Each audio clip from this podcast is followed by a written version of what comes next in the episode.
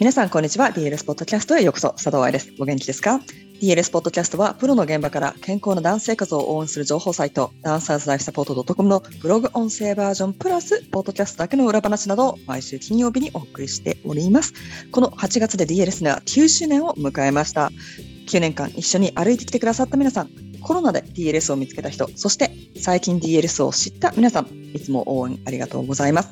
お誕生日月である8月はゲストの染原文さんにお越しいただき、ダンサー専門の管理栄養士というお仕事についていろいろと教えていただきたいと思います。文さん、どうぞよろしくお願いいたします。よろしくお願いします。まずは今までにも何度も Facebook ライブやリアルイベント、ビデオシリーズなどで登場していただいているので、ELS 史上一番出番の多いリターンゲストではあるんですが、まだふみさんや DDD を知らない方のために簡単に自己紹介をお願いいたします。はい、一番出番の多いリターンゲスト、光栄です。ありがとうございます。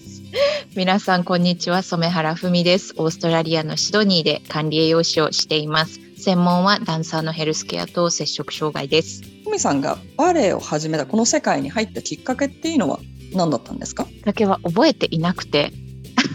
親が言うにはとりあえずバレエを習わせてくれって5歳の時に頼んでいたらしくてあのその時にはもう日本からシドニーに移っていたんだけれども多分その時仲良かった子がバレエをしているから私もやりたいなみたいな感じのあのきっかけだったと思います。それで運よくその時行ってた学校のもう隣がそのバレエ教室だったのでそれで習い始めました。一番こう印象に強い舞台だったりとかスタジオでの出来事っていうのはありますか？いっぱい覚えてるんだけれども今でもこう笑えるのが私一番最初にもらった役が多分5歳か6歳の時ハエだった。しかも最後殺虫剤で殺されるの。シュールだね。そうそれはすごい覚えてる。管理栄養士にじゃあなりたいと思ったきっかけは？これは何だろう。多分もともと健康とかそういう食べ物とか体とかに興味があって、まあ、自分の得意科目だったりその時やっぱり料理とかも好きだったから将来のことを考えるとあ管理栄養士っていう道があるんだなっていうのでダンサーを専門としたフィジオとかはもうその学生の頃からいるのは知っていてただダンサー専門の管理栄養士っていないなっていうのもあって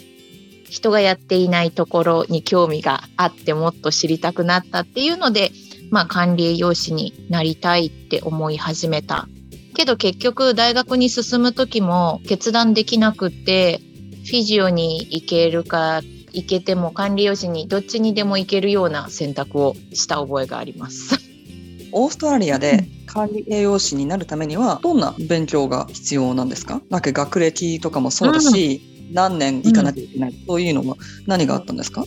私がやったのがダブルディグリーだったのでちょっと違うかもしれないんですけれどでも基本はバチェラーアンダーグラジュエットを3年から4年やってから Masters を1年半から2年取ってそれで最低限クリアしなきゃいけないスコアっていうのがあって科目によってそれはパスだけ50点以上あのもしくはクレジット60何点以上とか Distinction High Distinction って決まっていてその決められた最低限のマークを全てクリアして実習も全部クリアしたらこっちの Dietitians Australia っていうオーストラリアの管理栄養士会に登録してまず最初の資格ゲットになります。ただその後も毎年決められた時間数以上の勉強をして更新していかないと維持はできません。日本では特に受験もそうだし大学に入ったら今まで続けてきたバレエをやめるっていう子たちが多い諦めるっていう言い方の方が正しいかもしれないなっていう人たちが多いんだけれども久美さんはどうでしたか？私大学の時は続けていましたただこっちの HSC っていう高校から大学に入るための受験の数ヶ月はお休みしていてお休みしていたことは今でも後悔してます。なんで？高校生の時は変にすごく真面目でテストがあるならそれに100%集中しなきゃいけない他のことには目を向けちゃいけないっていう考え方でそうするから行きたいところに行けるんだって思っていたんだけれども大学に入ったら高校なんかと比べ物にならないぐらい忙しくてでもそれでもバレエもできたしバイトもできたし授業も全部出れたし結局他のこと勉強だけじゃなくってその自分が好きなことをしていた方がストレス解消にもなったし必要な時に集中するっていうスキルが身についたなって今考えると思うからやっぱりあの高校の時お休みせずにそのまま続けてたらよかったなっていうのは今も思う。うん確かにダブルディグリーをしながらバレエに通えたってことは高校でもできたね。そう 絶対できたはず。大学に入ったら一番好きだった科目ってありますか？理由あります？そして。とりあえず5年間週5で忙しかったことしか覚えてないけれども バイオケミストリーの先生がすごく説明の上手い人でもともとあんまり興味なかったバイオケミストリーはすごく興味が湧いたしあとは料理の授業は普通に楽しかった。どうやったら一番美味しいステーキができるかとか。実験的な授業もすごく楽しかった覚えがある。バイオケミストリーってどんなことを学ぶ、うん、最初の12年がっつりやった気がするんだけれどももう本当にクレープサイクルからね日本語でどう説明するんだろう、like、everything from molecules to chemical reactions、うん。to how that relates to food. なんかもう体の中で起こるそういうところを勉強させられました。研修もありました？研修もありました。えっ、ー、とね研修は最後の年がもうほとんどが研修で、とね、今ちょっと違うのかな。私がやった時はざくっと3ブロックに分かれていて一つがコミュニティ一つがフードサービスでもう一つがクリニカルって言ってコミュニティは日本でいう保健センター的な地域に密着した栄養のプログラム健康のプログラムっていうのを行う。私が行ったところはあの South West に行ったところだったからその時は先住民 Aboriginal の人たちのグループの education だとかっていうのをした覚えがあるし food service は私的には一番つまんなかった研修で あの病院の病院食のメニューのアンケートを取ってどう改善したらいいかっていうのをプランして提出するっていうもの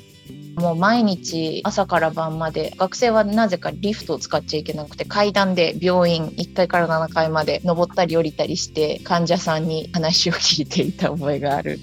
でクリニカルが一番楽しくてそれは私は2つの病院に行って1つは結構市内のプライベートの病院。でもう一つはダボって言って愛さんのよく知ってる。単に車で5時間ぐらい行ったところのアキュートホスピタル。もう何でも濃いのあの結構忙しい病院で研修をしました。多分聞いてる皆さんが考える管理栄養士っていうのは2個目に出てきたような献立を考えるくらいのことだと思ってる人たちも多いと思ったので、今の話だけでも、あ、こんなに違うところで働くというオプションがあるんだということをね、初めて知った人がいるんじゃないかなと思うんですが、このような感じで、今月は今お話であった大学で勉強し、研修を受けて、そしてそこからバレエ、ダンサー、ダンサー専門に見るっていうふうに移行していった話を聞いていきたいと思います。でも、その前にもっとふみさんについて知りたいと思う人や、えそんな仕事があったのと思った人は、どこに行くともっとふみさんのことを知ることができますでしょうか？とウェブサイト dddcfr.com.au に、えっと、日本語版のセクションがあるので、そこでブログだったり、リソースだったり、あの私の自己紹介だったりを読んでもらえます。もしくは、あのインスタメインの方は、DDD Center for Recovery に来ていただければ、あのコンテンツは英語なんだけれども、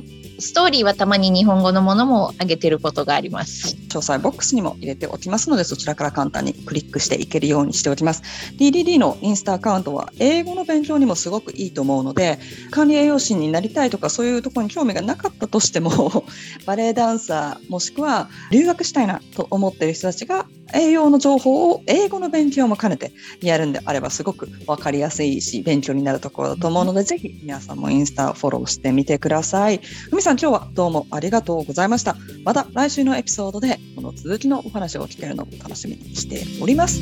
ハッピーダンスリング、佐藤愛でした。